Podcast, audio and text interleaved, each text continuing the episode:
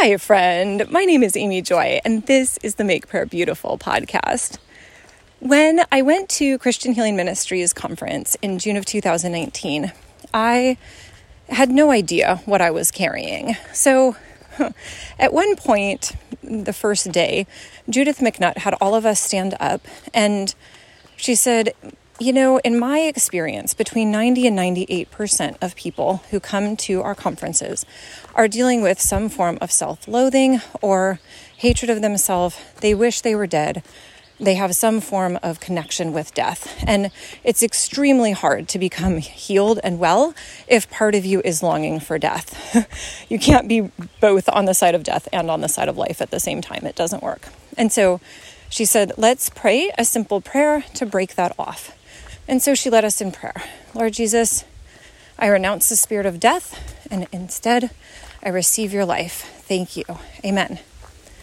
And at that point, I had not had this thought terribly often, but for many years, shortly after I got married, I would think, I wish I were dead. And that made no sense to me because I loved my life in all of the details. I loved my children, I loved my husband, he had a good job. I had a good job. I had a very nice house. We had a lovely church. We had beautiful friends. Like, there wasn't any piece that was out of line. It just felt like I just wished I were dead every day. And, uh, and I don't think that in retrospect, this was not a holy wish. I mean, this was not Paul being like, oh, if only I could be with Christ, I think that would be far better.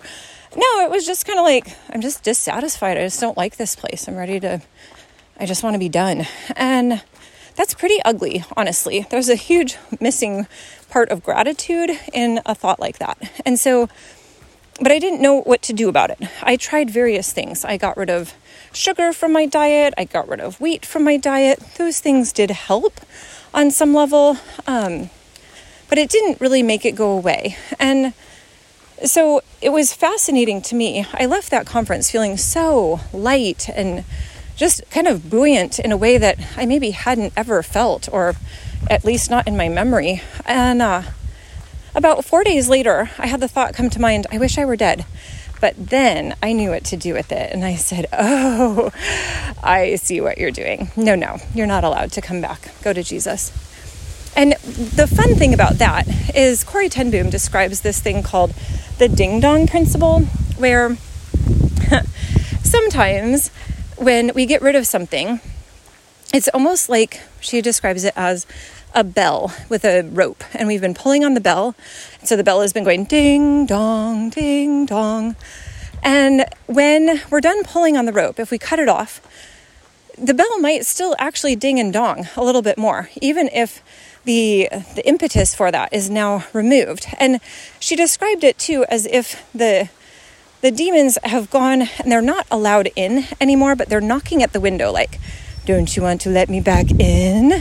just to see if we'll let them. And so then we just get to say, "No, I'm not going to. You're not welcome. Goodbye." Thanks be to God that it's that easy. Wow, good God we serve. Amen.